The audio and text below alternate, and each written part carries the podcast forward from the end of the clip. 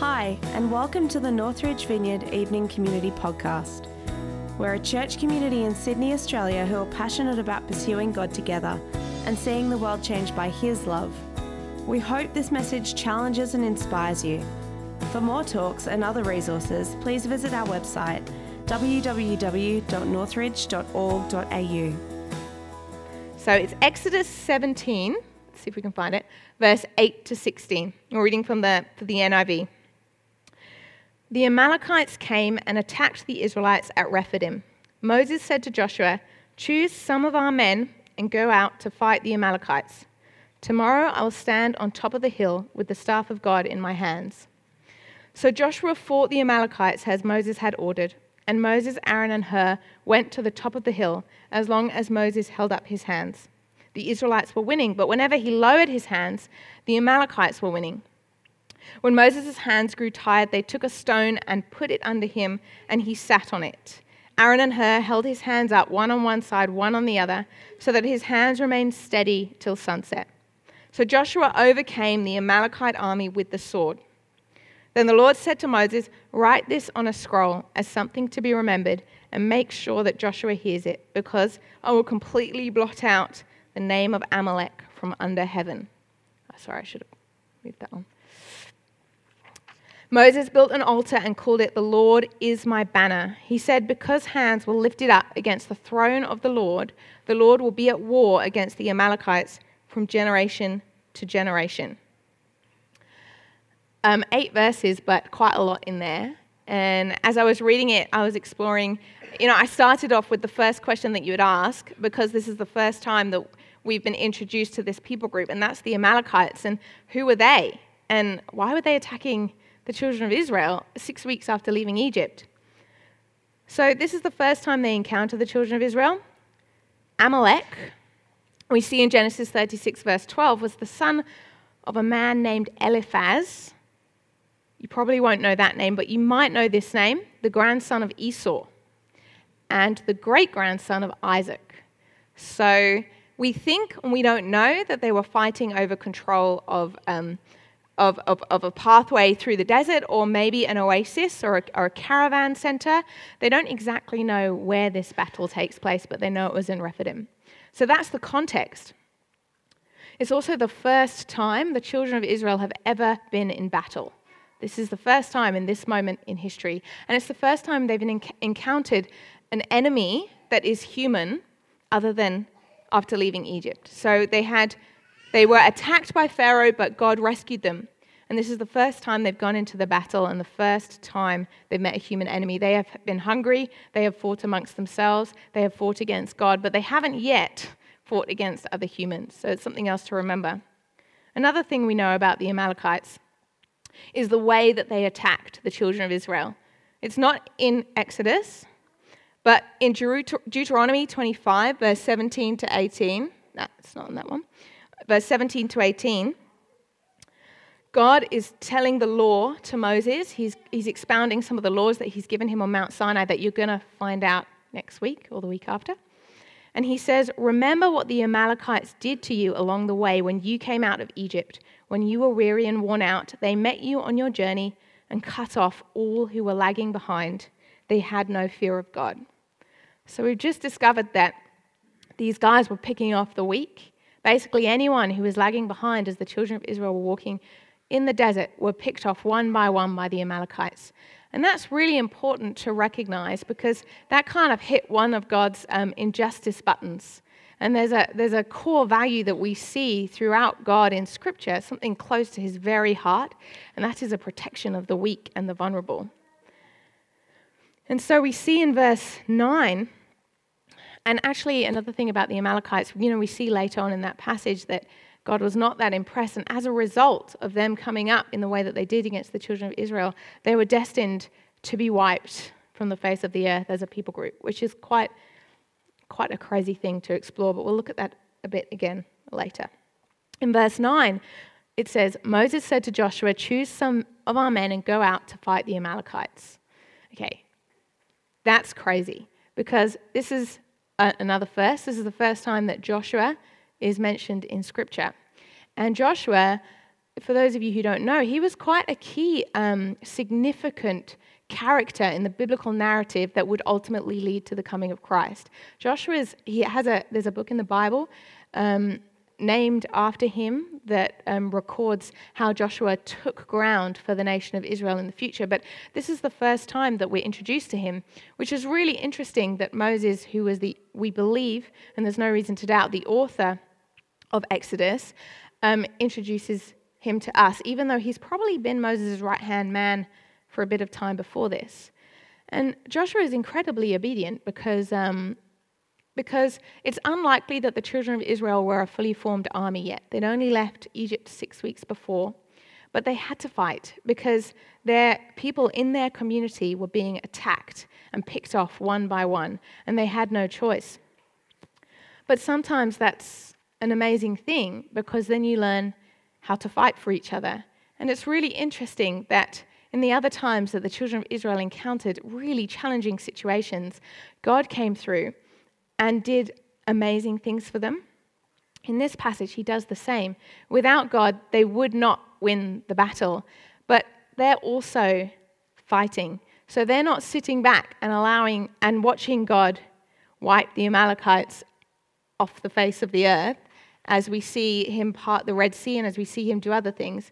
They're actually partnering with God in a, in a, in a quite profound way that we haven't seen before. So this nation is beginning to, to grow, and these firsts are starting to develop as God is growing them. And there are a couple of things that are really important about why maybe God didn't just do it for them, but asked them to partner with Him in this battle. And that's that one of them is that they learned to fight for each other. Um, instead of, you know, God doing everything for them, Another one is that they learnt about how much God values the protection of the weak and the vulnerable. And also, they learnt to rely on each other. Because when you, are, when you fight with each other a battle, you actually learn to rely on each other's strengths um, because you can't do it all. So, Moses asked Joshua to fight because Moses was 80 and he was probably slightly too old to go into battle. And so Joshua went into battle, and Joshua asked men who probably weren't yet fully trained in fighting to come with him and defend their community, and they came.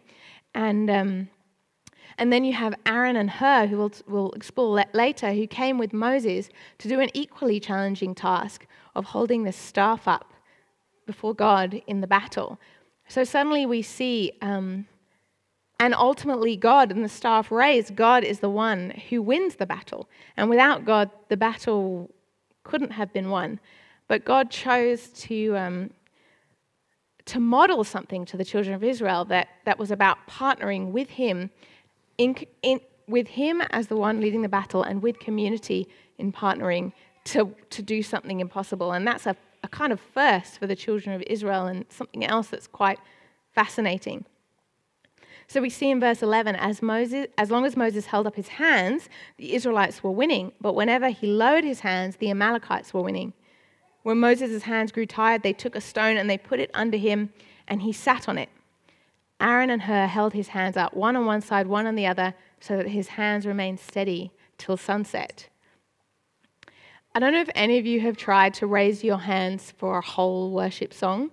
Um, it's really hard. It doesn't work. So Moses wasn't giving Joshua the challenging task by going out to fight and him the easy task by going up the mountain. Um, it was just the job that they'd been given to do. And so, n- not one task was, was more important than the other in this community as they were working to fight this battle. Each one was significant and important in this story. Um, but the key to the battle did lay in the hands of Moses, who was the leader, because it, they won or lost on his ability to hold that staff up before God.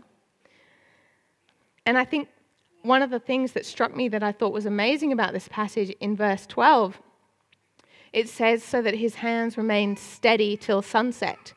Um, I was looking at that, and the, and the Hebrew word for steady means faithful, trustworthy, or true. Normally, it is used in a moral sense, and this is the only time in the Bible where it relates to something physical. And so suddenly we, we discover that Moses, the author, is actually, there's a bit of a play on words here. What does it mean to uphold your, your leader's hands to support them so that they can remain steady or faithful, trustworthy, and true.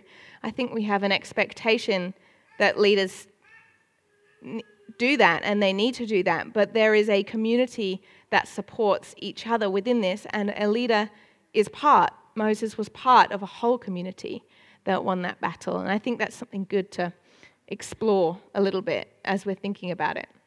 And Paul elaborates on this, um, on this thought that about each person and each part of the community having a different role to play with a, um, a verse that you might know quite well. It's, it's, it's in 1 Corinthians 12, verse 17 to 19. If the whole body were an eye, where would the sense of hearing be? If the whole body were an ear, where would the sense of smell be? But in fact, God has placed the parts in the body, every one of them, just as He wanted them to be. If they were all one part, where would the body be? As it is, there are many parts, but only one body. I love this because um, I think this is at the heart of what this passage is about. I was um, thinking about talking on this topic, and I love this topic, and I love this verse, and I, I was, and this passage, this this section of scripture, and when Chris and Jen asked me to speak, I was really blessed by it because it's a passage that is close to their hearts. And I know, I, I, know from speaking to Chris, one of his favorite passages, which says a lot about Chris, that he asked me to, to share my thoughts on it today. And, and I'm, I'm really grateful for that. And I was thinking about my journey and my walk and the truth of this statement at the beginning you can't hack it alone. And I knew exactly why, um, you know, Chris had asked me to, and Jen had asked me to share what was on my heart today. And that's because my experience of, of Christian community, like relating it very much into, into present day now, my experience of Christian community has been, before I came to Australia, a very, very difficult one. I went to a, um, I went to a church that didn't represent the heart of God, and I, and I got a understanding or a misunderstanding of who God really was. And I was hurt deeply by the church. I was I felt fear and shame and so much failure and I just I was very happy not to engage in Christian community again. I'd kind of made a decision and I always wanted God and I always always wanted him, but I was like, God, me and you. Because this whole thing with me and you and your church and your people, it's just not going to work for me. It's, it's too difficult. And um, I was quite happy with that decision. I was, I'd found some Bible verses to back myself up a bit, and you know, I was, I was like, nah, we can, we can, this is the way. But as with anything, as you're walking a journey with God, he, he slowly began to work in my heart. And the truth is, you actually can't hack it alone. It's not that, you know, it's not that community is a gift given to us by God, although it is. It's actually the way God intended it to be. Because what happened for me when I made that decision, because I'd been hurt so deeply and in so many ways by everyone who, who, in the name of God, which is what hurt me the most, you know, I decided, okay, I'm going to do this on my own. But you know what happened? It, kind of that picture of those, those children of Israel being picked off at the back one by one, that's 100% what happened to me. And I didn't understand the importance of uplifting each other and supporting each other on this journey and the blessing that that is. And I think this passage reminded me that, of that more. And so it's actually, community is a, a massive privilege. Um, Dietrich Bonhoeffer he wrote a book, um, a book called Life Together, and he was a, a German pastor, a theologian, an anti Nazi dissident, and he was preaching underground um, in an underground seminary, and he was 39 years old. And he spoke about Christian community a little bit. And he said, It is easily forgotten that the fellowship of the Christian brethren is a gift of grace, a gift of the kingdom of God that at any day may be taken from us that the time that still separates us from utter loneliness may be brief indeed. Therefore, let him who until now has had the privilege of living a common Christian life with other Christians praise God's grace from the bottom of his heart. Let him thank God on his knees and declare it is grace, nothing but grace, that we are allowed to live in community with Christian brethren. So, talking from someone who um, has made a choice not to engage in Christian community, I, I really believe it is a beautiful, unbelievable blessing from God that we get to do this life together. Um, and it's such a precious thing. So, I definitely want to, to share that with you. But then I also want to talk about one, one more aspect of this passage, which is also amazing. So, we've looked at building community and the way that God was creating an entire nation um, and it was at the very start in Exodus, and he was doing it. Ultimately, it would, it would come to fruition in the, in the coming of Christ, which is an amazing thing to think that this story threads all the way through Scripture. So in verse 15, it says, Moses built an altar and called it, The Lord is my banner. The Lord is my banner is a really interesting name. The names of God in the Bible act as a roadmap for learning about his character. So throughout Scripture, he reveals his name, and then another name, and then another name. And we discover the very heart of who he is. It reveals his true nature, and um, the nation, and it revealed his true nature to the nation of Israel as he began creating this amazing nation from which Christ, the, Christ would come and the lineage of Christ would be. So we've already explored some of the names of God. If, if we read the Bible chronologically, we discover a name of God called um, Jehovah Jireh. Excuse me, I'm not definitely not pronouncing it right, but Jehovah Jireh, which means the Lord provides or sees. We see that in Genesis 22. So we discover a little bit about his character. Wow. And this was to do with Abraham and Isaac and providing a sacrifice on the mountain. And then in Exodus 15 26, a couple of weeks ago, we looked at it we see another name of God, Jehovah Rapha, which means God is our healer. And, and again, we can really relate to that and understand that name. And in this passage, we see another name for God the Lord is our banner. And what's amazing about this is this is the only time in Scripture that we see this name for God. So it kind of makes us have to look at it again and go, okay, why is this here and, and what's it telling us? So, this name for God is Jehovah Nissi, or the Lord is our banner. Nissi is sometimes translated as a pole with an, an insignia attached, or banner, standard, ensign. Basically, it's a flag and a flagpole. That's how it's um, translated. And it's sometimes used in battle. Opposing nations would fly their own flag on a pole at each of their respective front lines. So now we're beginning to get an understanding of why Moses held up this staff in the battle because they were fighting this battle under the flag of God under his kingship, under his standard. But it's also um, another way of looking at this meaning is that it's a declaration of kingship and authority. So, um, oh, we're missing a picture. Never mind, that'll do. Um, in Egyptian hieroglyphics, we can have, explore a little bit more about what the children of Israel would have seen when they heard this term, the Lord is our banner because the flagpole and the banner were very meaningful in Egyptian culture. And you have to remember that the children of Israel have been in Egypt for 400 years. So they're very comfortable with the Egyptian culture, they understand it. And um, on Pharaoh's temples, there would be flagpoles, and the, the banner or the standard of, the, of Pharaoh, of the king, would stand in front of the temple. And actually, what's even more fascinating is that the hieroglyphic symbol for kingship or authority, in fact, the symbol for God in Egyptian culture is actually the flag. So now we begin to understand even more the name, the Lord is our banner, or Jehovah Nissi, or the, the, the banner being interpreted as, interpreted as flag or flagpole, because suddenly there's this declaration of kingship and authority. He is God. And that name would not have gone over the heads of any of the children of Israel that would have heard it it's amazing that God revealed himself to them in a way that they could understand. Um, so fresh in their minds from seeing flags across, flags in the whole of Egypt, seeing you know the Pharaoh um, lifted up as God, and suddenly God is being raised and the declaration of I am God. And suddenly they are fighting this battle under his kingship and his authority. So, you know, we bring it into present day and we, and we, we understand that that lifting His name up and living our life under His banner and under His kingship is, is our desire and our, and, you know, and our heart's desire in that place. So we've explored a lot of firsts.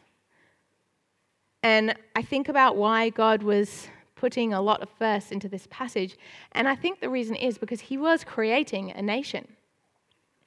And just like when um, an image of a parent seeing a kid um, giving a talk, for example, and maybe they're grown up and they're giving a talk for uni or something like that, or, or, or speaking at church or whatever, and, and as a parent, if you're seeing your kid doing that, you're probably going to think back to their first word and be like, wow, they've come a long way. And, um, and I think it's very much like that when we look at this passage. When we explore Exodus, and I think it's amazing that we've explored the book of Exodus, and we're coming up to Easter. Easter is only a few weeks away, to, uh, very close. E- Easter is very close. And, um, and it's so amazing that our, as we come to this unbelievable moment in history that we're going to explore more at Easter time, we looked back at the whole of Exodus. We've kind of looked back at the beginning. We're like the parent who's thinking back to their kid's first word. And, um, and what a privilege it is to be able to track back through history to see how God created a nation. And so I think that's something that is really important about this passage is the two aspects that we look at the building community and the, um, the Lord is our banner. A.W. Tozer, in The Pursuit of God, writes Has it ever occurred to you that 100 pianos, all tuned to the same fork, are automatically tuned to each other? And I was thinking about this. Um, when we declare that the Lord is our banner, when we raise his name up high, then the community and we build community together, the impossible happens because it's the combination of both those things together that are so amazing about this passage of Scripture. I was, um, again, coming back to, to what I shared earlier about Christian community and the challenge that it is. Coming back to church and, and entering back into Christian community, which I know is the heart of God for us. I believe it strongly after exploring it for many years. Um, it was really hard for me. I came to Australia and I didn't intend to, you know, to, to join a Christian community or engage um, in that way because I just, one, didn't think I could, and two, didn't really trust that it was going to be okay. Um, but I have been so blessed and privileged to, to be part of a community that has allowed me to do that. Um, when I walk in walk into church on a Sunday, in the evening and I'm struggling and I'm tired and it's been a really difficult week full of things I'm fighting that I either thought I'd already beaten or that are just very tiring or, you know, life is hard sometimes. I come into church and I might just sit down and put my head on my knees and, and then as worship begins, I hear someone singing and lifting up the name of God in worship at the top of their voice, or I, I look around and I see someone dancing before God with abandon, or I, or I see someone um, producing just beautiful pieces of art in worship to God. And um, the beauty of community is that as you do that, and as your brothers and sisters are raised with their eyes towards God, they lift you up. And so suddenly I'm, I'm sitting there and my head's down, and I'm like, this is way too hard. And then suddenly I look up because I have the worship and the friendship and the prayer of of brothers and sisters in Christ lifting you up in that space. And that's what church community is all about. In whichever, you know, in, in, in lots of different church communities, that's what it does. That's the beauty of what it does and why it's such a special thing. So as you're looking up, you're coming together in community, which is, I think, what Tozer was trying to say. So finally, I was thinking about how to sum up some of um, you know, practically, how can we do this? And I was drawn to the words of Christ in um, Matthew 22, verse 37 to 40, because it's not too complicated. And I really like it when it's not too complicated, because it means like it's something I can take on board and, and ask God to put into practice in my life. So, Matthew 22, the words of Jesus say, Love the Lord your God with all your heart and with all your soul and with all your mind. So you raise him up as a banner. This is the first and greatest commandment. And the second is like it love your neighbor as yourself. Build community. All the law and the prophets hang in these two commandments. So as I, as I draw to a close, I just thank God for the gift of community, but also the way He designed it to be. And I thank God for these passages in Scripture which um, show us the way that He created a nation, the way He called Abraham out, the way He created a nation, which ultimately leads to the coming of Christ, which we're going to find out about soon, but in this series, but it's just this unbelievably profound moment where God comes in and says, Okay, I've done everything I need to do along the journey, and I've let you track it by putting these scriptures in Exodus, in Genesis and Exodus, and live it all the way through the Old Testament so that you can see how amazing. So, one, you can see my heart for humanity and my heart for you, and also so you can see everything that's going to happen before to bring about something so amazing.